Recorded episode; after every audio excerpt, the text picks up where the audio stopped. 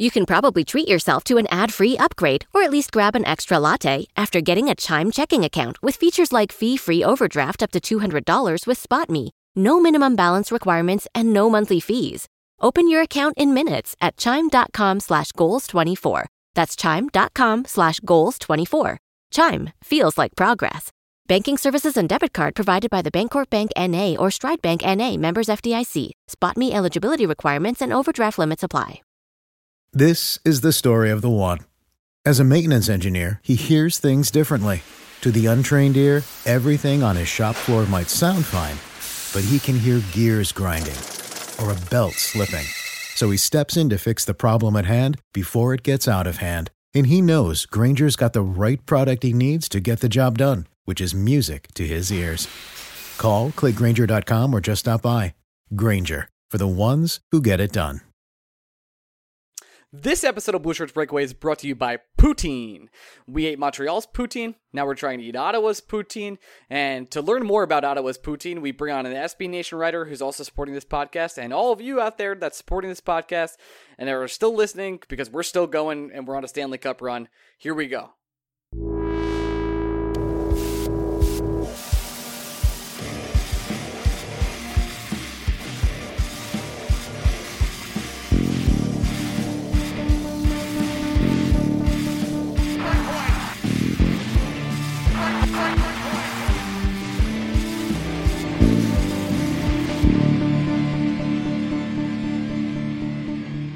Hey, Blue Shirt Breakaway fans, welcome to another week of the Blue Shirts Breakaway. I'm here with my good co host, Gregory. Greg, say hello. Does that make James the bad co-host? Uh, wow, well, I, I didn't, wasn't calling James a co-host, but I guess so. Thanks, James. Um, James has been on I this mean- podcast a lot recently. Well, yeah, he fills in when I'm either at a Met game or asleep, That's one of which is two things I'm usually at. it's two to three things you're doing if you're not podcasting this. right. Greg, Greg, last time we talked on this podcast on air, it was all gloom doom. We said this Yep. this team was probably not fit for living. We they were going to Yep. put them out of their misery. This was not going good. It was not going anywhere, and we're in the second round. What's up? We went. Uh, it's almost like this this amazing thing happens when you play extremely talented young wingers that can make a dif- difference offensively. How a team's play can just radically change. I do want to take this second, but and then before you go into a big rant, and I can't let you do it just Yep. yet. I do want to take Yep. this second to say it wasn't Tanner Glass's fault. He did an No. amazing job. He was the best Ranger on the ice, or one of them uh, during that during that little three game stretch. Av tried to go physical, it didn't work. Started to go skill instead. Put Pavel in the lineup, and we were three and zero. So yes, The Rangers the Rangers got 100% effort and 100% efficiency from Tanner Glass. What the Rangers got in those three games from Tanner Glass, they could not have asked him for more. Nope. He did everything they wanted him to do and then some. The problem with playing Tanner Glass in that situation is it was never a winning strategy. It, it, it would not matter how well, clearly, it would not matter how well Tanner Glass played. It would not, it, it mattered about the construction of the Rangers lineup and the way that team was playing, having to have a Tanner Glass like player in the lineup every night. It was a losing strategy, and that's why the Rangers were down two to one. Is it's not Tanner Glass's well, none, direct fault none of that them the Rangers showed up for down two to game three, and we talked about that uh, at ends. Like we, No, but at the same time, it didn't take a genius to realize that Claude Julien was sh- shutting down the passing lanes and that the Rangers thrive in a uh, transition style hockey game. And the only way you're going to open up passing lanes is not by having a bruiser in your lineup that is going to clog those lanes with his own presence. You have to have younger, more talented skaters in the lineup to create more opportunities for your offense. And that's exactly what Buchnevich is. My biggest gripe post um, the fans were asleep in game three. I think that's easily was my biggest problem the last time we recorded. This week is I have a real problem with writers and or fans giving AV credit for putting Buchnevich in the lineup. That shouldn't be something that needs credit. That should have been something that was happening from the get-go. If you wanted Tanner Glass in the lineup, it should not have been at the spite to spite Pavel Buchnevich. Find a different player. I mean, look, Michael Grabner scored 27 goals this year, but it's safe to say he's probably been one of the Rangers' weakest players over the last two months. that's So not if you wanted Glass in the lineup, I, it, it never made any sense for Booch to be the one to sit for Tanner Glass. So th- to now do an about face and be like, oh, AV, he understood the situation. He put Buchnevich in the lineup. No, Buch should have been in from the get go. It should not be praising a guy for fixing his own mistake. Oh, listen, I'm I not. guess- I'm not praising AV for fixing his own mistake. That we talked about this at large on this podcast, where we wanted Pavel Buchnevich in the lineup. We wanted. We didn't want Tanner Glass to play. We talked about it for weeks before the playoffs. I'm not praising him for that. I am praising him for getting this team together and getting them ready to play and turning this series around. Or are you just saying that the Rangers, once once that shift to Pavel came in, it didn't matter what AV did. The team's just too talented. Uh, I will stop short of saying AV did nothing to help the Rangers win this playoff series. He did help make At the end of the day, AV, AV in game made adjustments that were surprising to see AV make. Uh, he learned that Nick Holden's a dumpster fire and the less amount of time he's on the ice, the better off the Rangers are going to be. He made the right decision. Well, again, he made the wrong decision to split up Smith and Skjei, and then put it back. but he reversed course and put them back together. right. I don't want to give AV credit for that, but yes, that is an important coaching adjustment that AV made. Um, AV, I guess, deserves some credit for keeping Dan Girardi with Ryan McDonagh. I think it would be unfair if we don't mention how well Dan Girardi played in the first round. It's, Um, it's been the redemption tour of people Blue Shirts breakaway has, has crapped on all year. We Well, with with Girardi, I will I I will say that his excellence in the first round, by his standards, does in no way change my opinion that the best course of action for the Rangers is to buy him out oh, st- I still want to buy out Dan Girardi. No ifs ands buts about it. But I crapped on the guy all year. He's shown up and played a way I've never even knew he could play. Again, you know, it's just I did not think Dan, I did not think Dan Girardi had this much life in his legs simply because we haven't seen it in three years. Oh. Dan Girardi has not looked this good. Not only that, he has a little bit of speed, and his physicality has been off the charts. Like guy, guy hit people, man. Like really hit them and checked. Them. Finished all his checks, and I was never scared when he was on the ice. It was an incredible feeling. Right. And it also makes me wonder, you know, if AV shaved some of his minutes in the regular season a little more Like- in previous years. What do you mean? Like, like, like we said, we should sit him a little bit. What do you mean, Greg? like, like, again, my frustrations with AV, it's, it's just the Rangers at a certain point, it became inevitable that they were going to make the playoffs, right? Yeah. So like at some month, two point, months ago. you need to start thinking about how to best utilize your players to have them prepared for the playoffs. And we, I don't know how many times we said it. Look, I'm not even going to say his name. It's just the Rangers had other defensemen that could have been playing during the stretch to the playoffs. Even if you're not going to play them in the playoffs, they could have bought guys extra rest and kept them fresh. You know who's a guy that looks like he could have used extra rest during the regular season? Who's that? Marc Staal is just crying Yes. for a break on his legs. And honestly, in I, I think it's safe to say that there needs to be a non-Holden category to who was the worst defenseman for the Rangers. The non-holding But it was, Mark, category. it was Marc Staal.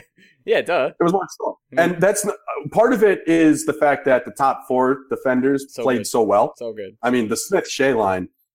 Give me, It's give me. getting to a point with Brendan Smith that one, it's it, I feel like the Rangers are going to resign him, but if they don't, it's hard to criticize that trade. Mm, if they don't, I'm going to be pretty upset if they don't resign him after this playoff series. I've, I've You kind could of not have, but kind of like you could not have asked for Dan Girardi or Tanner Glass to play better in the first round. You cannot ask for Brendan Smith to play better right now. no, not at all. He's, And his, he's arguably the Rangers' best defense. his game seems to elevate in the playoffs. He's allowed to get away with more of what he wouldn't be able to get away with during the regular season. The I, I don't know what more Jeff Gorton would need to see from Brendan Smith and Brady Skjei. If that line isn't together for the next four years, uh, it, it it seems like the Rangers did something wrong because they're playing they're playing extremely well together, and I think it's important not only for the Rangers in this upcoming series with the Senators to keep those two together, but I think it's important for Well- the Rangers long term. Shattenkirk might break that break that line up, so we'll see. Who knows? I don't think I think Shaddy Shaddy has to play on the first line with McDonagh, Hmm. and then um, the Rangers did look. The Rangers made another important KHL signing that oh we yeah, should we talk should mention about. that. Yeah, They, they brought in Bereglazov, who by all accounts is a strong, able-bodied defender that is great in the defensive zone, but equally capable of carrying the puck out on his own. Uh, and he look, he's going to be an important piece for these Rangers next year. Second co-host only James. because he's not named Klein or Holden. Second co-host James uh, James Clark said, uh, "If you put him with Ryan Graves, you've got a stew going." That's how he described his play. So Right. And as much as I would love that, I think unfortunately Bereglazov's NHL debut will be with Marc Staal as his partner. absolutely will be. So, but but still, not exactly the worst situation. Could be worse. No, and uh, again, if it's one of those things. If you manage Marc Staal's minutes, I think Marc Staal can still be an effective Viable, yeah. NHL player. Would I want Marc Staal for the next four years, like the Rangers have him under contract? Absolutely not. No way. But I, I there, a smart coach would find a way to utilize and space out Marc Staal's minutes where you're getting a fresh Marc Staal each and every night. And the Rangers should still have enough defensemen next year where that's possible. Again, one of my main complaints about AV is for whatever reason, this is a team or a coach that does not want to do that with his players. He does not want to, um, you know, give a guy a break when he needs a break. Sometimes I guess those players. Do you think behind closed doors, kind of Dan Girardi and Marc Staal are like, I want to play, I want to be out there, and AV's just Yeah, like, but- sure. But why, why, why are you adjusting your lineup based on what a player wants? Isn't that kind of letting No, the inmates island? Yeah, exactly. I was just about to make that point afterwards, and maybe you're right. I'm still on Team AV, and I can't actually find a good reason. The more I talk to you, which is Because I'm not going to let you have one. Yeah. Or like any any reason you're going to have, I'm just going to be like, okay, but here are three reasons why it's not great. yeah, And you know, I guess this is not the time for me to be going on It's the not. Rangers can It's do better than kind of time to celebrate a little bit. Again, I don't know. Should we? Here's a good question for both of us. Okay. Should we consider this season a success if the Rangers lose to the Senators this round? I'd stop short of saying yes. I would say yes too. Uh, I will. I feel pretty no, no, no, confident. I, I, I would say no. Is what I'm oh, saying. okay. I would say yes. It was still a success. Because, I don't think so. I think the Rangers losing to the Senators would be a disappointment. Okay. That's a team the Rangers are better than. I was just about to follow up. If we, I think we're going to beat the Senators. If we lose in the Eastern Conference Finals, I think it's a successful season. If the Rangers fall out of the, I think if the Rangers fell out of the playoffs to either the Caps or the Pens, it would be hard to complain. Um, And if we beat, if that, if we beat either the Caps or the in the- Pens, we should win the cup. That's it. so there's really Yeah, not a lot I mean, going on in the West- West right now. I don't know, Smashville, man. All right, let's talk Guess about. we know. Guess we know who finally won that trade, huh? Yeah, nice job, Montreal. This. Oh, by the way, do you know when Shea Weber's contract ends? Oh, like what? Um, they'll uh, twenty twenty seven. It's like I think it's 2020. Yeah, I think it's 2026. I'm gonna double check right now, but I'm pretty It's, sure. it's a it's a very long contract, and you know, one has to wonder. Just it's crazy to think that there was a scenario where the Canadiens could have had a top pairing of PK Subban and Ryan McDonagh. Ugh, that's disgusting. That's not that like if you're a Canadiens fan and you see something like that, you traded Ryan McDonagh for Scott Gomez, which has to go down as one of the all-time worst trades in Canadiens history and maybe one of the all-time best trades in Ranger history. And then you trade PK Subban, and it's not even so. Look, Shea Weber had a better year this year than PK Subban. Absolutely. It it does nothing to my pride to admit that. The point that I made when that trade happened, and the point that most pundits made when that trade happened is it won't be much of a difference for this year and maybe next year, but in five years, which defender are you going to want? it's not and even it's, close. it- it's not even close. You you want PK Subban on your team. PK Subban's contract right now goes through uh, 2022. It's actually not. It's it's pretty good. So it, it, it he makes ten million dollars up to 2019, and then he makes two million dollars in 2020 and 2021. It's not bad. You know, it's really I would gladly take that contract, considering the ridiculous contracts the Rangers have on the blue line. absolutely. Uh, actually, I want to talk a little bit about the odds. Uh, we do mention this in our, our upcoming interview with Ross Anderson of SB Nation for the Ottawa Senators, but uh, I have the What was, Stanley. what, was, what was his last name there? Did I mess it up? Was it not Anderson? Oh, It's not Anderson. Remember? It's, Oh my God, I, I did make fun of him. What was that? Yeah, he's got two first names. I, Let's it- think. Let's think. This through. It's it's it's blanking out of my head. I'm so sorry, Ross. oh my god, Arnold, buddy. Ross, Ross Arnold. Jesus, I'm sorry, man. It was it was Writer- it is a it is a great interview coming up. By the way, we do talk. Managing managing editor of SB Nation's Ottawa Senators page, Silver Sevens. There you go. That was a nice plug. Uh, Stanley Cup odds right now. Number one, Washington Capitals at three to one. Penguins four to one. Ducks five to one. Rangers seven to one. Tied with the Edmonton Oilers at seven to one. I saw Rangers at eight to one. Mm, this is today from the uh, Westgate Las Vegas Superbook. And then Bovada, I think, has the Rangers at eight to one. and then follow up with uh, Predators eight to one, Blues eight to uh, eight to one, and Senators ten to one. So it looks like Uh, if you want some of the best odds, I would say it, betting aficionado. As someone that sucks as betting, hmm uh, the only two teams I think I would consider betting on, um, Penguins Mhm. at four to one, Yep. And Ducks. the Predators at eight to one. Oh, you like the Predators? I like the Predators more than the Ducks Okay. Because I think it's one of those situations where I can't see a scenario in w- where the Ducks are good enough to ever beat the Capitals or Penguins. I can see a scenario to the Nashville Predators being able to beat one of those two teams if they stay hot like they are right now. Like the most, I don't think it should have been so surprising that the Predators beat the Blackhawks in round one. Swept It the Blackhawks. extremely surprising they were able to sweep them and sweep them as convincingly as they did. Um, so I would, I would not hesitate to throw money on Predators at eight to one. And you this could have literally stopped at. biased- I will not hesitate to throw money. So- right, but like this will also sound biased. Like the Rangers at eight to one is also a good bet, just because they should be a prohibitive favorite to make the Eastern Conference Finals. So you're betting on a team that should be in the Final Four. Right. and that is obviously a better shot at your money. And eight to one are pretty nice odds. I personally wouldn't, just because I, I don't. I've I've never seen a scenario where the Rangers are able to beat the Penguins in a seven game playoff series. Are you and I still already assuming the team. Penguins are going to beat the Capitals? I think the Capitals are shook, and I, I definitely know the fans are shook. The fans were shook as soon as they went down two to one to the Maple Leafs, and I don't. I don't. I think if the Penguins win Game One against the Capitals, I think there's going to be a lot of panic, more panic than there should be, down one game to none in a playoff series. I obviously, as a as a Ranger fan, want the Capitals to win because I do not want to play Pittsburgh. So Um. Yep. You know, it's one of those things where we go back to there. I don't have bad playoff memories facing the Capitals, I have, where I do have bad playoff memories facing the Penguins. I have awful memories. I have one good memory when we were down three one and we came back. That's that's I about it. personally, if if if we're being completely honest, I don't I don't see a way the Rangers beat either. Um, but I guess if you had to choose between two evils, I'd rather go. I'd have more fun going up against the Capitals. Yeah, I would definitely have more fun. Uh, that's a team I feel confident be- about beating. Kind of have to beat the Senators first, though. Let's not get. ahead Yeah, of let's not ourselves. get ahead of ourselves. Not gonna, we're- we'll see. We'll see. Well, maybe we make our predictions later on this podcast. Let's talk a little bit about just one more. Let's let's wrap up. Put a bow on the Montreal series. Uh, is there? Well, here's a fun stat. Zero is the number of goals that Kreider and Miller scored in the first round. so they scored 50 in regulation of the. I mean, of the regular season.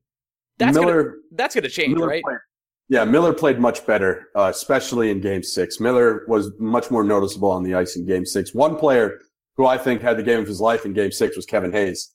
Kevin Hayes single-handedly created that second Matt Zuccarello goal. Uh, that was some of the best work I've seen Hayes do all season. Um, it was remarkable how he stayed with the play, created that opportunity for Hayes. Uh, I mean Zuccarello, and if Hayes can do that, that is a super intriguing line. Hayes, Miller, and Zuccarello. Um, I know part of the reason why that line came to be was because Zook was struggling so mightily on the top lines Yep. that the Rangers wanted to mix things up and AV wanted to finally mix things up as opposed to trying to stay with a broken record. Um, I, I liked what I saw from that line in game six. Uh, I think Miller has played much better. Kreider is interesting. Um, because I, I don't think, I, I think one of the best Ranger lines in the series was KZB. They were creating opportunities. They were getting the puck and they were controlling possession. But Kreider still, in general, like he played against the Right. boards a lot. He wasn't forechecking. He wasn't. No, a, he wasn't a force in front of the net. Like I, the Kreider of- I know and love is way better than this, Greg. part of the that line being as effective as it was is because I don't know if the Rangers had a better player in round one as a forward than Mika Zibanejad. And again, I'll Mika just came on late much- though. He was not good for the first couple games. Ah, I think he was pretty good in the first couple games, and you're you're underestimating his performance. Maybe I Um, am. Mm, Could be true. But I think part of the problem was Zook, when Zuccarello was on that line, it just wasn't working. Uh, and Zook played poorly in the first couple games of that series. And if you have two wingers that aren't playing well with a center, you know, you're going to, it's hard to look good when Kreider and Zuccarello are struggling. But Zibanejad played great at the end of the series. Obviously, Buchnevich made a huge impact as soon as he came in the lineup. So I think it's only a matter of time if Kreider continues to play with those two that he's going to get his. They're, they're playing too well for Kreider not to. He's going to be actually a key aspect of, of this upcoming series because the, the Senators play the trap a lot, and he's going to be the one to have to break through it in the neutral zone and kind of get a rush through. He has the speed to break the trap, uh, and he'll be able to get rushed to the net. But that, that's not something he did a lot in the last series. You know, I made this point to James. Kreider was so invisible that the Montreal fans stopped booing him when he had the puck. Like that's they didn't even care. So the the great thing about the Rangers four lines and how good they are is that every line has enough speed to break the trap. There shouldn't be any line that is overmatched by the Senators defense, which is a huge benefit that the Rangers have. Um, I, I truly think when it comes to Kreider that it's only a matter of time, um, especially, and it sounds like AV is keeping the KZB line together. So if you're keeping that line together with how well the Z and the B are playing on that line, it is only a matter of time until Kreider cashes in. I, I truly believe that. So it was good. I was actually terrified that we were going to go to Game Seven because this was going to be a nightmare podcast. Uh, you would have, I don't even know what would have happened. So I'm glad we don't have to think about that world. Well, Game Seven, what would have been? It would have been tonight. right now as we're recording. So, so I, odds are I would have talked before the game, and you would have talked to James after the game, yeah. and I would have just been angry with you after the fact. Perfectly, perfectly, perfectly, perfect. Uh, is there anything else we've missed from this Montreal series? Is there any big takeaways we want other than Lundqvist is obviously uh, playing out of his mind? We actually have four suitable defensemen, and our forward should be able to handle, uh, or actually even break out or play even better going forward. I, I would still like to hear the justification AV has of playing Nick Holden. I, I just, what is he seeing? What is he seeing? What what does he think he's going to see? I don't think it's what he's seeing. I think it's what he thinks he has otherwise. He thinks he has nothing in Clendening, Kampfer, and Klein. That's really what he doesn't trust any of those guys. So he's really playing. I don't, I don't know how we can trust Holden. He's he doesn't. He's just strictly going. This is the guy I trust the sixth most on this team. I don't trust Clendening. I'm not going to put Kampfer in this situation. And I just watched Klein play, and it was the worst game of the season. So we're gonna stick Holden on the last the last defensive pairing and see what he can do. I I just I am praying that for whatever reason Vegas sees Nick Holden as a viable option for the it's expansion not, draft. It, that would be just so kind of them to do for us. I don't think Vegas is looking to be kind to the New York Rangers. Uh, I have a feeling that they're not. That's not on their top of their list of things to do. I want to talk about. I wonder if like the Rangers can give them a draft pick just to take Holden or something. I doubt they ever will because again, I think I, regardless of what you're saying, I think AV sees value in Nick Holden. I just, I just remember being super critical about him for the first six weeks of the season, and you kind of being like, "Greg, come on, it's, Greg's all right, getting ridiculous." It's okay. Uh, I, I'm just saying, you know, funny how life comes full circle. It seems to come full circle a lot, and I'm hoping it doesn't happen again when we when we do uh, take on this Ottawa team and probably beat them, hopefully. Uh, one more player I want to talk about. Jimmy Vesey is an adult. Just saying it. Guy's an adult. Has a mustache of a, of a 15 year old, but he has played out of his mind, and really, I'm super excited to have him on this team going forward because that I did not expect. I, we talked about the rookie wall. He's kind of over it now. Can we agree on that? Yeah, and I, I think part of it is Ranger fans have adjusted their expectations for Vesey where they're not expecting him to get a point a game. No. Like Vesey to be effective, like it's kind of like Buchnevich. Buchnevich doesn't need to score every game to be effective. Ranger fans are realizing Jimmy Vesey living on that line with Stepan and Nash does not need to score every game to be effective. He needs to create opportunities for Rick Nash, and that's exactly what he's doing. And uh, you could make a case that Rick Nash may have had his best playoff series as a Ranger against the Canadiens. I think that's actually a pretty easy case to make because he scored goals. So I mean, what more do you want? Rick Nash had some pretty poor play if series. Could, if he could also somehow be the Rangers' sixth defenseman, uh, that's what more I would want. He pretty much is. Just like Karlsson's the fourth forward for the Senate, Ottawa Senators, Rick Nash is kind of that for us. Oh, but that, that's Karlsson is one of the greatest two-way defenders the NHL has seen in the last 20 years. We're definitely going to see a lot of him in this series, but hopefully he won't be able to take it over. He used, he used oh, we should probably talk he, about. That's the thing. Should we mention that the Brassard thing? We kind of go into it in the Senators interview, right? Um, we can. I think it, there's most of the Brassard thing for Ranger fans. I think is going to be nostalgia. Um, Brassard had. We talk about this with our guest, um, whose name you don't remember, Mr. Russell Arnold. Uh, Ross Russell. Arnold. I Russell. say. Yeah. Wow. we're, we're, we're on fire. Whoa. Ross Arnold. Ross, Um, we've mispronounced your name twice now. Thank you. Derek Brassard had eight points in the six game series against the Boston Bruins. That is the first six game stretch this entire year where Brassard has put up that many points. He had a phenomenal series against the Bruins. And I think Ranger fans, they're, they're going to see Brassard and they're going to get, you know, teary eyed. But important things to remember. One, it's still a phenomenal trade for the Rangers, not just to get Zibanejad, but to get the second round pick with them. Two, what Derek Brassard did against the Boston Bruins is, again, kind of like what Tanner Glass did in the first three games of the series. That is the 100 100th percentile effort Senators could expect from Brassard. They can't ask him to do more, and in all likelihood, he will slide back a little bit. Three, Derek Brassard is not the type of player you should be terrified of defensively. He is a good player, but not great. And I think that is the case with the large majority of Senators forwards. And that's not just me saying it. Ross himself says the Senators are kind of good, not great.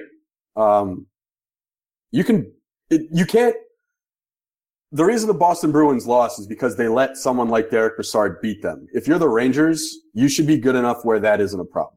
And I I don't think think, it will be, but to- I do think Brassard will get his in this series, if it matters or not. And uh, I will be sad to see him playing on the other team, but I know it was it was a much better trade for us.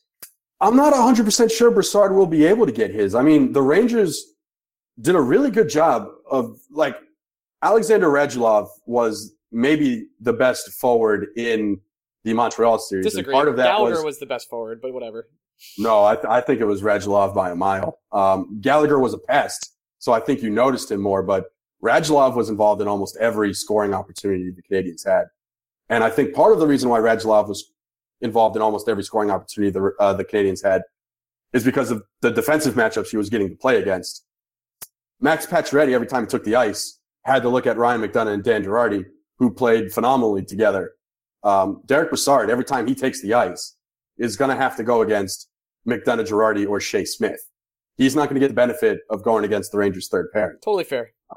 And I think, um, I think that's going to be a big reason why we're not going to see the same type of production from Brassard in this series that he had against the Bruins. He's just, it's crazy that this sentence is going to come out of my mouth, Mhm. but Derek Brassard in all likelihood will be playing against a better defensive pairing against the Rangers than he was against the Bruins. that feels ridiculous to say. On that note, uh, can we move on to our interview and then we'll come back to a little bit of nonsense? I'm sure you have a Mets rant for us, and then we'll call it a day. I have a big Mets rant. All right, let's go. I'm going to move over to the interview now with Ross. We're going there right now. Here we go. Woo, woo. Hey, now we have Ross Arnold, the managing editor of SB Nation. He, uh, of all of SB Nation, of actually just the Ottawa Senators page. Ross, say hello. Hello, everyone. So we brought Ross on to kind of give us a feel of the Ottawa Senators and what the Rangers are going to get to go against in this next playoff series. We luckily both made it. We made a trade in the offseason, and the only time I saw the Rangers in person this year, the Ottawa Senators shut us out 2 nothing. So as you can imagine, I'm super confident going into the series. I'm sure. I mean, everyone's super confident going into a playoff series, right? Uh, I well, no. Uh, last week on this podcast, not not not that you listen, we trashed our coach. So we said he should be Okay. fired, and now we're on to the second round. so Well, the Rangers have a good young team. I was very surprised when I went looking to see how many forwards in the 26 and under category there are playing. a large amount, more Yeah. than you'd be like. We were considered a very old, fragile team last year, Exactly. and now and then when I started doing uh, mock expansion drafts, I said, wait, the Rangers have a real decision to make here. They have a lot of guys who Yeah. could get taken and could be useful for Vegas. yeah, we were hoping that would be. Yeah, we're still trying to convince Vegas to get Nick Holden and just take him off our hands. Take no him, problem. That'd him, be great. Okay. It's, yeah, yeah. Uh, okay, buddy. Okay. Go ahead, Greg. Forwards under the age of 26. It's arguably Mika was our best player in the first round, or at least one of the three. But at the same time, you Derek Brassard was kind of the Senators' best player against the Bruins, wasn't he? Yeah, I mean, Brassard does best when he has the best wingers playing with him. His best stretch of play during the season, he had Hoffman on his left and Stone on his right. So I don't know if Brassard's going to keep it up this round, hopefully on my end, but Sens fans haven't been too impressed with his play for most of the season, and it's not a good idea to look at six games and say this is the real Derek Brassard. Were you excited about that trade when it happened, or were you like devastated? I understood why they did it. The main idea was that Mika Zibanejad was going to need a new contract, Mm-hmm. and they said we'd rather put that money into Hoffman and Stone and Karlsson and stuff eventually. So I didn't love it. I just Ottawa was getting older and not any better, even in the even in the short term. But I understood why the team did it. If Brassard ends up uh, breaking my heart this entire series, you would you would probably accept the trade a little bit more.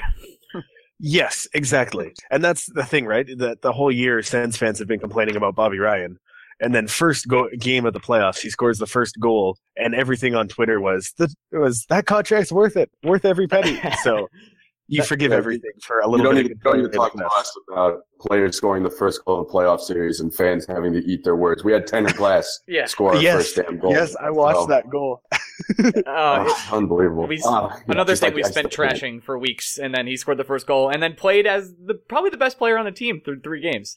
So that was pretty incredible. So that, we eat a lot of crow in this podcast, in case you were Well, wondering. yeah, I mean, I I gave the Sens trade for Burrows an F, and then he scored two goals in his first game, and had a lot of people saying, "So what do you think of the trade now?" yeah, this happens a lot when you're a quote unquote analyst. Yeah, just- exactly. you just happen to be wrong. So right now, I want to I want to throw some Vegas odds at you. The Ottawa Senators are ten to one to win the Stanley Cup. They're actually the worst odds. Is that something you agree with? Uh, I think so.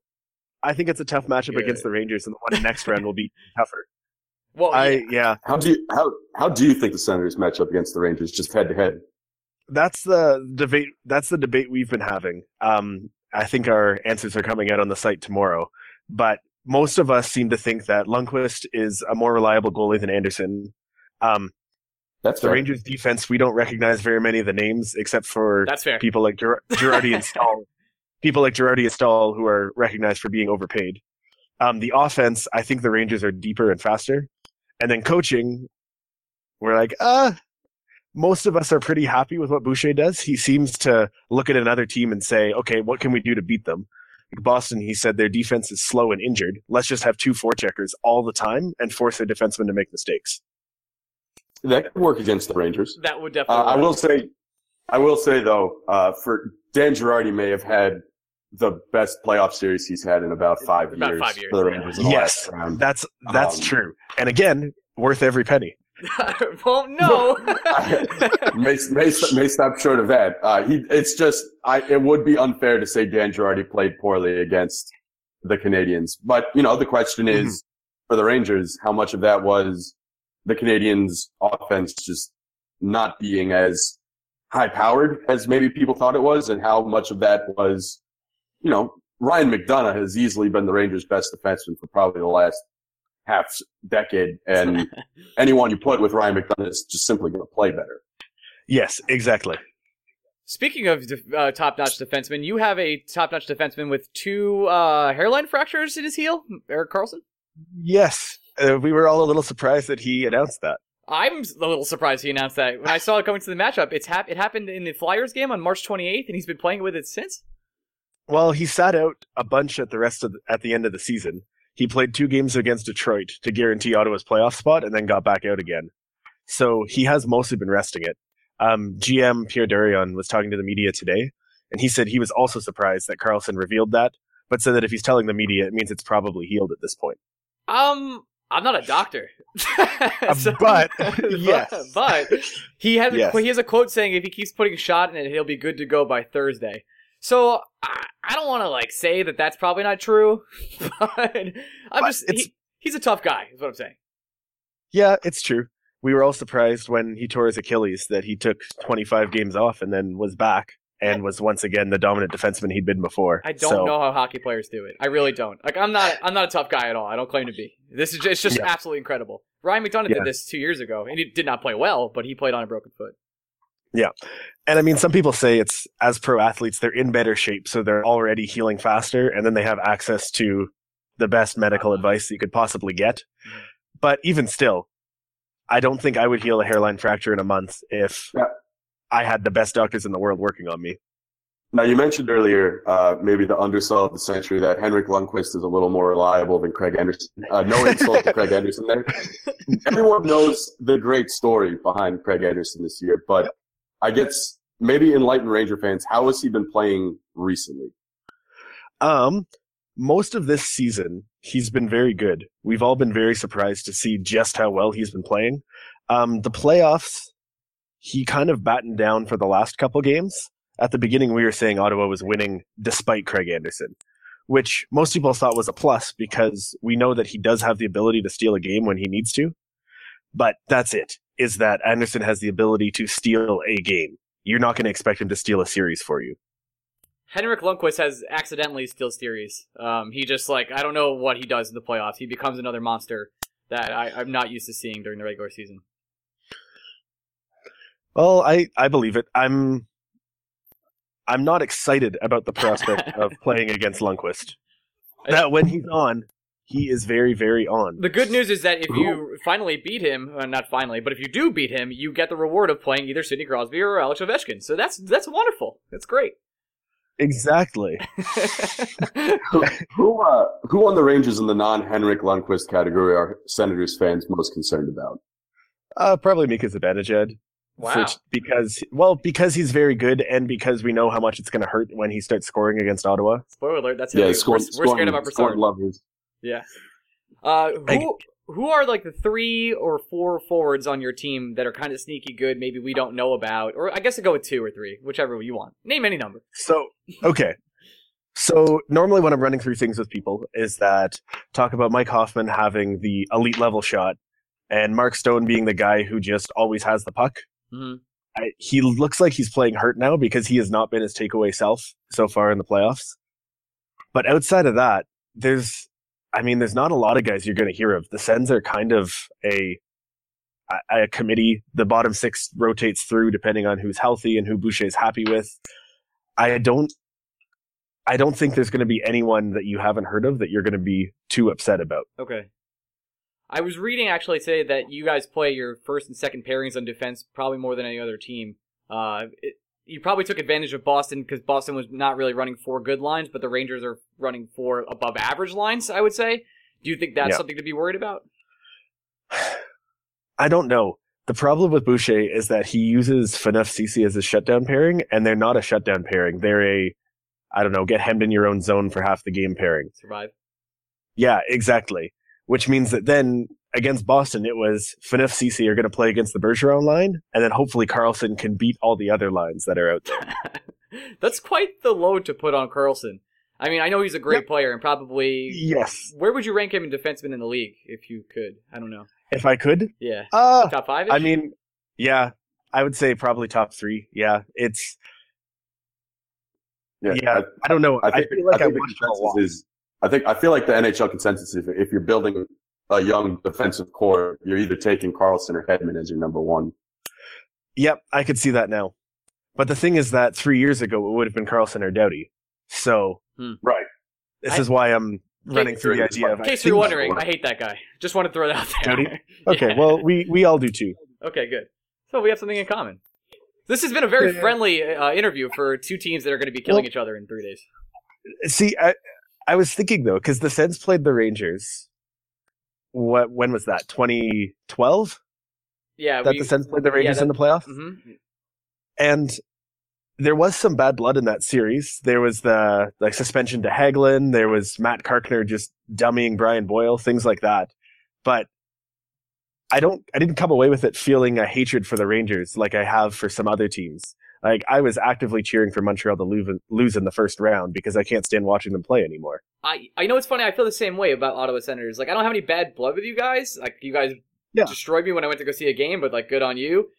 But there's no real rivalry here. Like Montreal, we hated that team. There was more, Mm-hmm. more hits and more physical play in that series than I've seen in the last three years.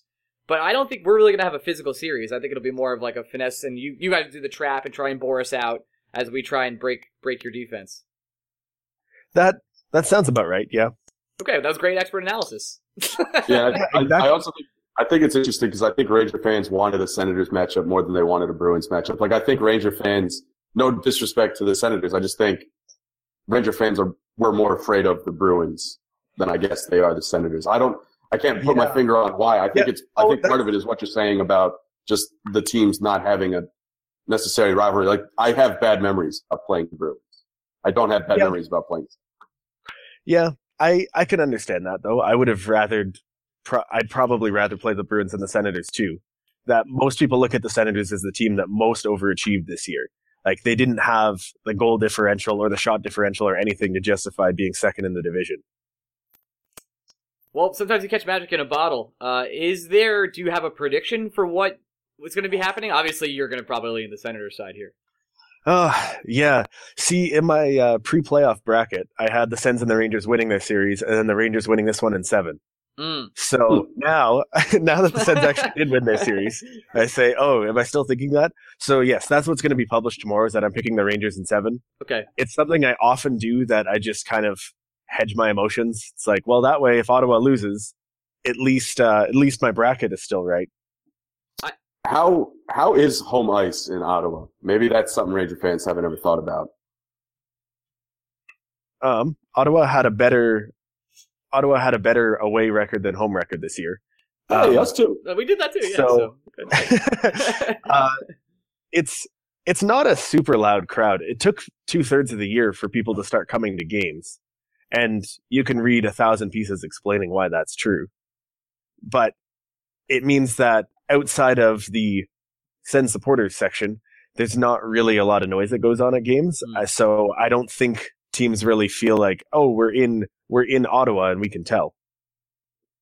Yeah, I feel like you're going to get annoyed with how many Ranger fans are just going to show up to Ottawa for playoff games. Uh, we're used to it. I mean, there probably won't be as many as there were Bruins fans. There definitely won't be as many as if we'd played Toronto or Montreal. no, Montreal, you would have This is been true. you would have been mobbed. Yeah. you wouldn't have any Well- of your own fans there. A a regular season game against Toronto is probably about 75-25 Leafs fans to Sens fans. Yikes. That's no fun. No. Actually, No, I, I- I would enjoy being the Ottawa fan there because I would just scream at everyone. That would be It's- a good time. It's fun if Ottawa wins. right. Going home with going home to, you know, 14,000 people yelling this is our house over and over again after Oh, they yeah. won is not the best feeling in the world. I have done it. disrespectful. All right, Greg. I, I'm I'm uh, I've pretty much gotten the, the grasp of the series. Uh, my prediction is that uh, we'll win in six. I'm I'm feeling actually rather confident in this series. I don't think you guys can handle the offense we're going to throw at you, but maybe I'm uh, maybe I'm wrong. Maybe we just go dead. Kreider has been invisible this last series, so if he does come alive, and Miller too, uh, I think you'll have uh, your hands full. Some players you should maybe watch out for is, is Brady Skjei. I know you said you named uh, some defensemen you couldn't uh, name before. Brady Skjei is kind of one of our up, up, up and comer young defensemen who's been pretty much lights out this whole year. Yeah, I figured out how to pronounce his name in these playoffs. There Before go. that, I was saying I was saying Sky. Yeah, we so Yeah, we probably did that too. no, I think I think we started off calling him Skagey. Skagey, I think yeah, that was, that was our first pronunciation Yeah, of his name. killed it. okay, uh, Yeah, I think it's it's safe to say, as great as McDonagh has been and as solid as Dan Girardi was in the first round, the Brady Skjei Brendan Smith line was the Rangers' best defensive core in that first round. Brendan Smith played out of his mind. That's Yeah, well, I was looking at him. It was over 20 minutes a game. That's not what I think of uh, Brendan Smith as. No, Well, when your third physical. when your third pairing pairing is Nick Holden and Marc Staal, uh, you, you'll ask for why it wasn't 30 minutes for Brendan Smith because Unreal. I see. Yeah, Um, yeah, my prediction for this series is no matter what the result is, I'm still going to want AV fired. I think that, that, that's basically what it comes down to. So you're pre- you're predicting your own future state of mind. Yeah, I just hate the guy. Uh, I, I think this is the safe way to put it. Like, I, I don't know anything about Guy Boucher, but I guarantee you he's a better coach. we have, Can I ask you why you hate AV so much? Oh, uh, How much, how much how much time do you have? man? Shit. I would say I would say give me like the 30 second explanation. the easiest way is all you have to look at goes back to the original insertion of Tanner Glass into the Rangers lineup. It's Okay. one of those things where, yes, it did work, but the Rangers have a prospect by the name of Pavel Buchnevich who, as Yes. soon as he stepped into the lineup, the Rangers offense took on a different look and a different feel. And it, everyone knew the Rangers offense was going to take a different look and different feel because Buchnevich is just that talented. And for whatever reason, AV has not wanted to give young players a chance. Um, Yeah. Buchnevich is one example. The Rangers, I mean, if you've listened to any Ranger podcast, I think you would have heard any Ranger fan complaining about either Nick Holden or Kevin Klein, just depending on the week. And the fact that the Rangers haven't given chances to younger defensemen, uh, we've said the name Adam Clendenning a lot on this podcast, but Steve times. Kampfer is another one. Like AV's unwillingness to try something new and his Yep. stubbornness to play his guys is, has been a real problem for the Rangers this year. Yep. It, Well, no that's question. The, that's that's a problem with most coaches, though, isn't it? Not wanting to play young guys at the expense of guys who've played more. We've run into issues this year on defense again that Mark Borowiecki gets into every game he's healthy for. And at some point, Boucher in a press conference said, "This is a guy who's been with this team for 200 games now. You don't want to you don't want to punish him for having stuck it out for this long, and then by scratching him to play someone who's new here." He said, "But what if he's way worse than the guy you're scratching him to play. Wouldn't that be a better coaching decision? Right. It, Yeah. it was one of those things with the Rangers this year, though, that when Clendenning and Kampfer did play, they did get chances. They were just significantly better both through the eye test and in the Yeah. advanced numbers that it never justified mm-hmm. playing the other guys. And I think it, it just came to a head with Ranger fans this year. Yeah. Definitely me. I'm still on. want to speak for every I'm Ranger still on fan. Team AV. So Yeah. Okay. No, I am. I am all. I am all for. I, no, the Rangers. I've, I've said this on the podcast. The Rangers could win the cup this year. I'm still fine with firing. that's AV ridiculous. the This end guy is ridiculous. All right. Well. I think, I mean, on our end, Fredrik Claesson this year on defense had a six, seven game point streak spread over three months because he would only play one game every three weeks. that's But it was, what do you have to do? More than score two points every game you play to get into the lineup.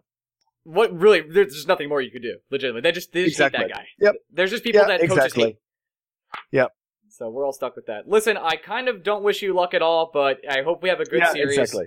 I hope it's a good series, and let's agree to hope that the Washington Pittsburgh games are all triple, quadruple overtime games. triple overtime, seven games. That's all I want. Yeah, exactly. And if, if for some reason in the this crazy world that we live in, that Matt Zuccarello and Derek Brassard drop gloves, just know that those are two brothers punching each other in the face, and they probably love every second. of it. All right. I will keep my eyes out for it. I'll make sure to put that on Twitter if it happens. all right. Thanks, Ross, for coming on. Really appreciate it. All right. Thank you guys for having me. This is fun. All right. Later, man. Thank you. Oh, do you want to plug anything Oh, before yeah. you Plug go? your stuff. Plug your Uh, Twitter. All that. Oh, okay. Yeah. Well, our website is silver7sens.com. Our Twitter account is at silver7sens. We, you can follow us for all sorts of Sens thing that Sens things that go on. What you really want Um, to say is you can follow us to yell at us about this series. Exactly. so when everything comes wrong, when, you know, uh, Karlsson falls apart and Phaneuf Ceci turn into pristine shutdown defensemen, then you can come back at me and tell me how wrong I was. Exactly. There you go. All right, and then you could go. You could just Google SB Nation Ottawa Senators and find some of your work there. Right? Yes, exactly. All right, great. Yep. All right, so now that we've done that, we'll say goodbye. Thanks lot, a lot again, Ross. Appreciate it. Thank you guys too. And we're back. I want to just thank Ross for coming on here and talking a lot of stuff with us. I know we mis- mispronounced his name like seven times before that, that podcast, but uh, we did kill it there. He's uh he, he did a great job kind of informing us on what what's going to happen in this series, and we, we seem to agree what the result will be, so that's good. Now that we're back, Greg, you know we talked a little bit earlier about Pavel Buchnevich being inputted into the lineup and how it took too long. There is a certain Mets player you might want to talk about at this point in time. Unbelievable. Is Unbelievable. is his name Michael Conforto? It is. We've talked. It's just funny because I've definitely talked about how there's a one-to-one correlation between Terry Collins and Alain Vigneault. No, you don't say. There, se- there seems to be a one-to-one correlation between Michael Conforto and Pavel Buchnevich as well. It blows my mind that there's going to be a way for Conforto not to be in the Mets everyday lineup when Cespedes is healthy on Tuesday. Like there is, it, it, it it's, I, I'm, I'm having a hard time putting words together because it makes tell. me so goddamn angry. I could tell. Uh, what more do you want Conforto to do? He had three hits and a home run last night. He's hitting, he's, I think the Mets' most valuable player by war so far this season. He's been remarkable. And look, the most surprising thing about the Mets is how well Jay Bruce has probably played out of the gate. So I can't even say like, ah, Conforto should be playing over Bruce. But Curtis Granderson has been the human definition of dumpster fire. He is hitting under, uh, if it wasn't for Jose Reyes, I think more people would be complaining about Curtis Granderson. Granderson's hitting under a buck ninety. His OPS is under 500. He hasn't played good defensively in center field. It's there is no. He's on the, the last year of a four year contract, so it's not even like the Rangers have to, you know, Rangers, the Mets. they're not. oh my god, the Mets aren't. There is no scenario where the Mets are bringing Curtis Granderson back. This Nope. is Curtis and Granderson. This is Curtis Curtis and Granderson. Are you This is Curtis? Granderson. I no, I am not. Because it makes me so damn angry. This is his last run with the Mets, and Yes. the Mets have to think that this is. It's not even if this is a realistic opinion for the Mets to have, but with the pitching they have, the Mets front office has to think this team is capable of making deep playoff runs and possibly making the World Series. And they're not going to do it if Curtis Granderson is starting over Michael Conforto. Conforto is just better. They're- He's better defensively. He's a better hitter. Honestly, the Mets are so imperfect that Michael Conforto is their best leadoff hitter. And again, a dude who hits fucking 380. Fuck it. I'm bringing up his numbers because it's only going to make me angry. Okay, I can I can talk about this right now. Michael Conforto, uh, from what I can look in as a fantasy guy, was looking at Michael Conforto's numbers earlier, and it seems like even when he's getting pinch hit at bats, he does something well. He gets on base. Yeah. He gets on base almost every time. His the ability Michael Conforto has to get on base when he has to is incredible. Um, and it's I. But you know what? I can already see the scenario where Terry Collins is just like, "Well, it's great that I have Conforto off the bench. He's my best pinch hitter." Yeah, it'd be greater if he got four fucking at bats a game, though. Like, utilize him a little better there, Chief. Hmm. I I, right, I, I can't see a way that Terry Collins keeps continues to sit at him when he's playing that well. I just don't understand. Michael Conforto through 44 at bats, Ryan, um, is slashing three, 361, 432, 722. Oh my god. He has a WRC plus of 200. He's already worth one win. Um, and maybe most surprisingly is he has a positive defensive rating. There you go. I mean, dude, you don't need anything else. That, that's it. It's over. let's see, Play, play the boy. Play the boy. I know it, I love small sample sizes when you look at UZR. They're incredible. But so far this year, uh, Michael Conforto in center field in 33 and two thirds inning is an 18.6 UZR 150. For people who don't know what UZR is, can you just say what it is? Uh, it's ultimate zone rating. So it's basically like a barometer of how well a player not only fields the ball at his defensive position, but covers ground Mhm. defensively. His left field rating in 43 and two third innings. This is, I've never, I've never seen this. 102.6 UZR over 150. That's a lot. I know that's like, it's the smallest sample size humanly possible, but yeah, I mean, it's just funny to look at. That's a, it's a big fucking number. Are you uh, obviously you're upset about the weekend series with the Nationals? Uh, yeah, pretty upset. that's obvious. Did you do? Did you feel like you were better than that team, or the injuries are just what's really crippling the Mets right now? I think, uh, and I, I know it's hard to say this given the result of the weekend. Mhm. Um, I think the Mets are on the same level as the Nationals. I think those are two teams that are pretty evenly matched um, when healthy and when playing a full competent lineup. Uh, I think, I think the Mets lineup can go toe to toe with the Nationals lineup, and I, I still think the Mets pitching can go toe to toe with the Nationals pitching. I Feels mean, like the Mets could use a second baseman who could hit the ball a little bit. What, what the fuck are you talking about? Neil Walker's fine. he's been pretty bad. He's not. He's not been great uh, with the bad at least this year. He's been good defensively. he, I mean, Neil, I'm willing to give Neil Walker the benefit of the doubt and say he's off to a slow start. He's been hitting better recently. I mean, he had a two run homer last night. Um, and he had a three run homer. Like he's got two homers in his last five games. I think Walker is fine. Okay. I think it would behoove the Mets to play an actual person at third base. Um, Jose Reyes is a walking out. I've never seen anything like it. All the goodwill that Reyes I gave going into this season has evaporated and it's gone. in the in the first 19 games of the year. Uh, it, I I've seen a lot of bad hitters come through the Mets. Jason Bay was a the train worst. wreck. The worst. Um, the worst of all of them. Going back to Jeremy Burnitz, there was a year where Jeremy Burnitz was literally striking out every other at bat for the Mets. Um, there were times where the Mets were starting guys by the name of Andrew Brown, Collin Cowgill. Uh, No, they've started, they've started Chris Carter, not the big black Chris Carter, but a lefty white version that is not good. the Caucasian Chris Um, Carter, of course. That's what we all call him. Ike Ike Davis was just the dumpster fire. Do you remember when the choice was Ike Davis or Lucas Duda? Crazy, right? That's and insane now. um, at the same time, as bad as those guys have been in stretches, this might be the worst offensive stretch I have ever seen a Met hitter go through. I, I, I can't, the only thing I can compare this to, and it's funny that we mentioned Ike, Ike Davis versus Lucas Duda. When Duda first came up, he went one for his first 32. Yeah. It got to a point where I felt bad for the guy. Um, but you could also justify it being like, ah, he's a rookie.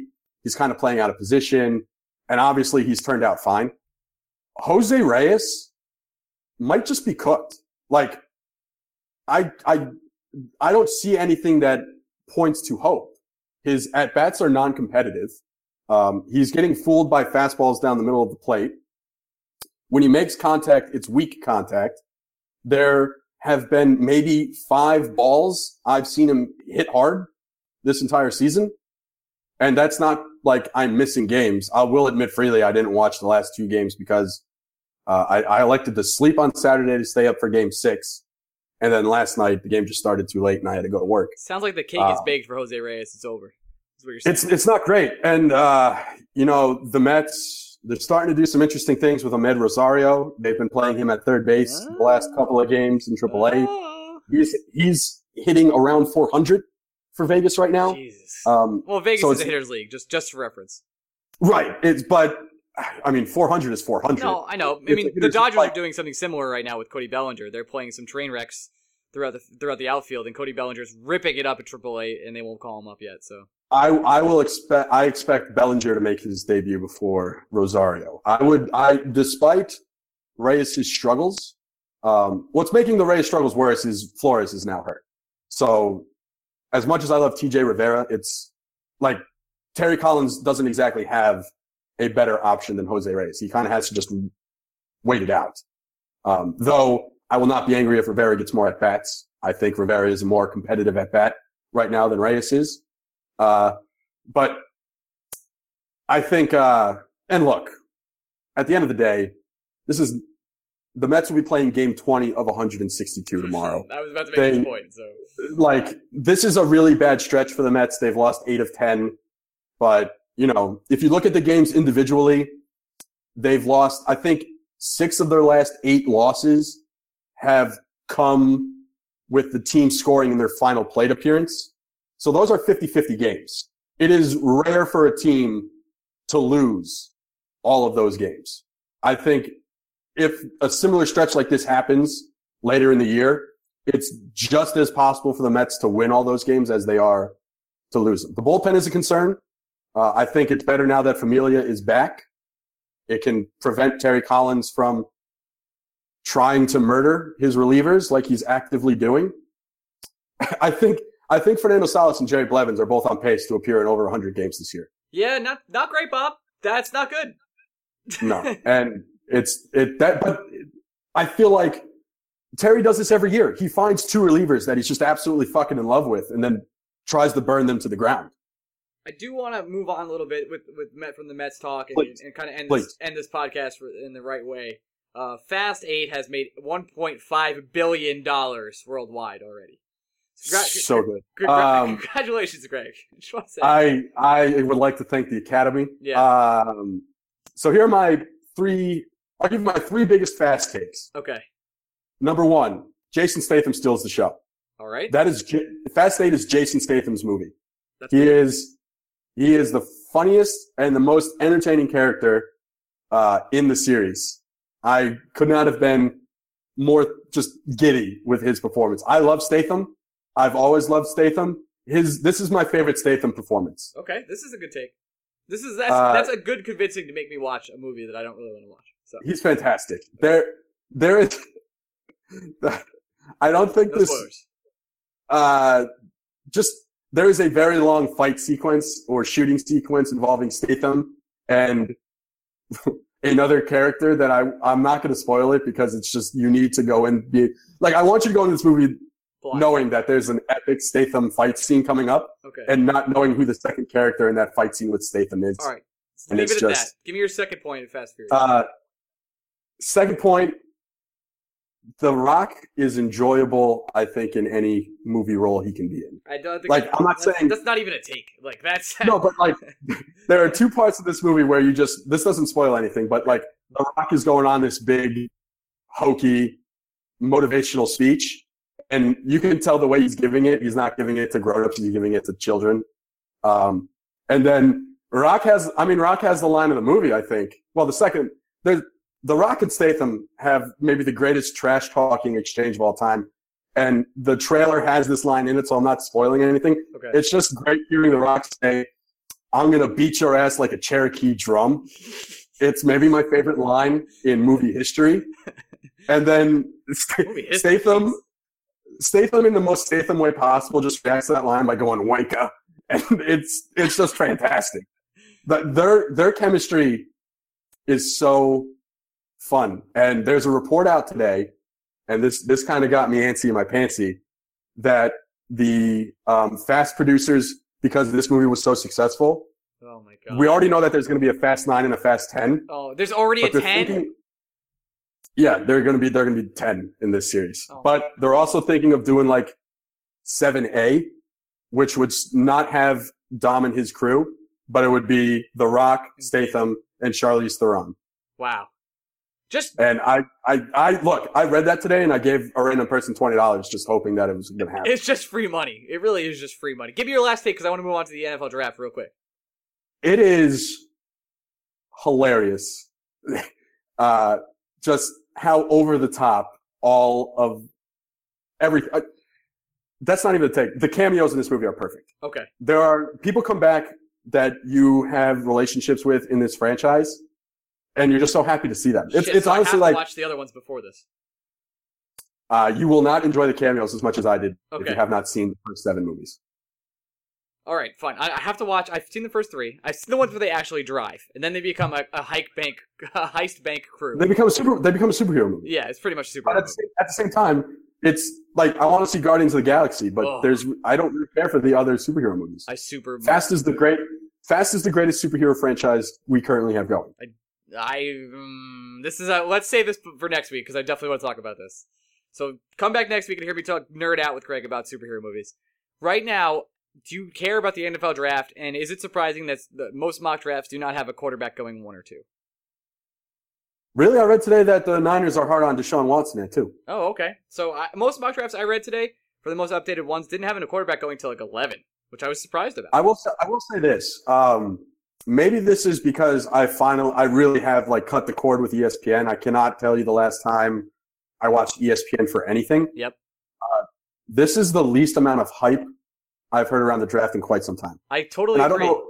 I don't know if that's because, like you were saying, the quarterbacks tend to drive the draft. Like as good as the quarterbacks are, is how much we end up talking about the draft. It seems like a foregone conclusion that Myles Garrett, the defensive end from Texas A&M, is going number one. Um, That's it. and then after that, it's it's kind of everyone's guess. Like the Niners, the Niners seem just as every team that needs a quarterback seems just as likely to trade down as they are to actually draft one. Um, so there, there's, but again, I, I'm sure if I've been watching ESPN every day for the last six weeks, You'd be with as much other things.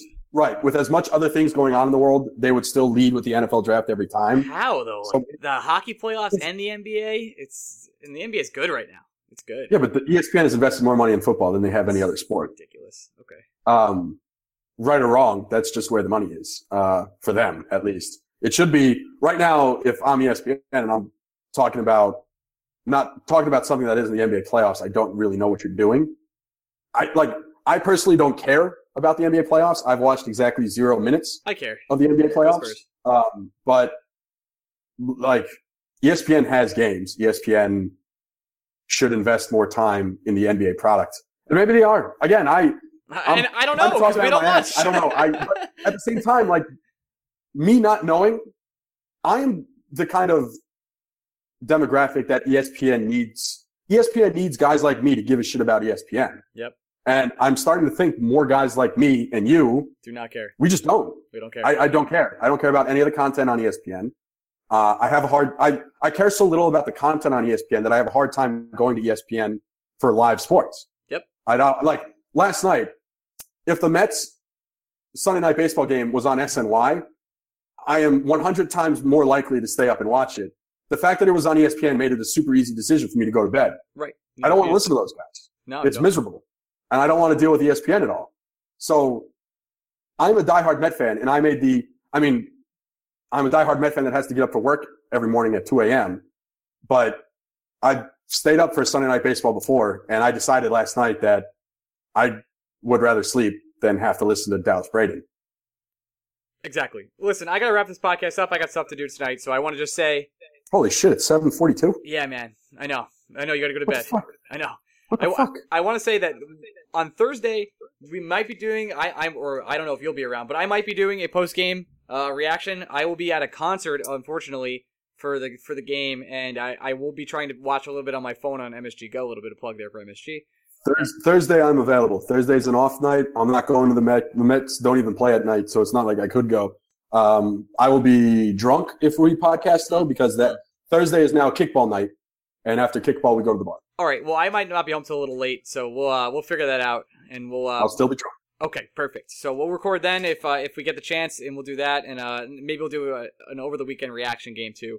But stay tuned for some uh, some some more stuff from us from the podcast and some Twitter posts on Blue Shirt Break and all that. Follow us there, and uh, that's it. Greg, you anything else you want to say? Uh, please God, start Michael Conforto over Curtis Granderson. There you go. A lot of stuff to come, guys. Uh, go Rangers, and I'm super excited for the series, which I think we will win. We'll talk to you soon. Bye bye. See you. This is the story of the one.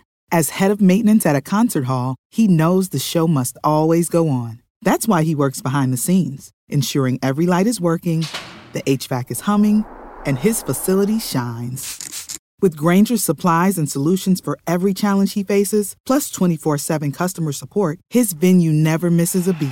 Call clickgrainger.com or just stop by. Granger, for the ones who get it done.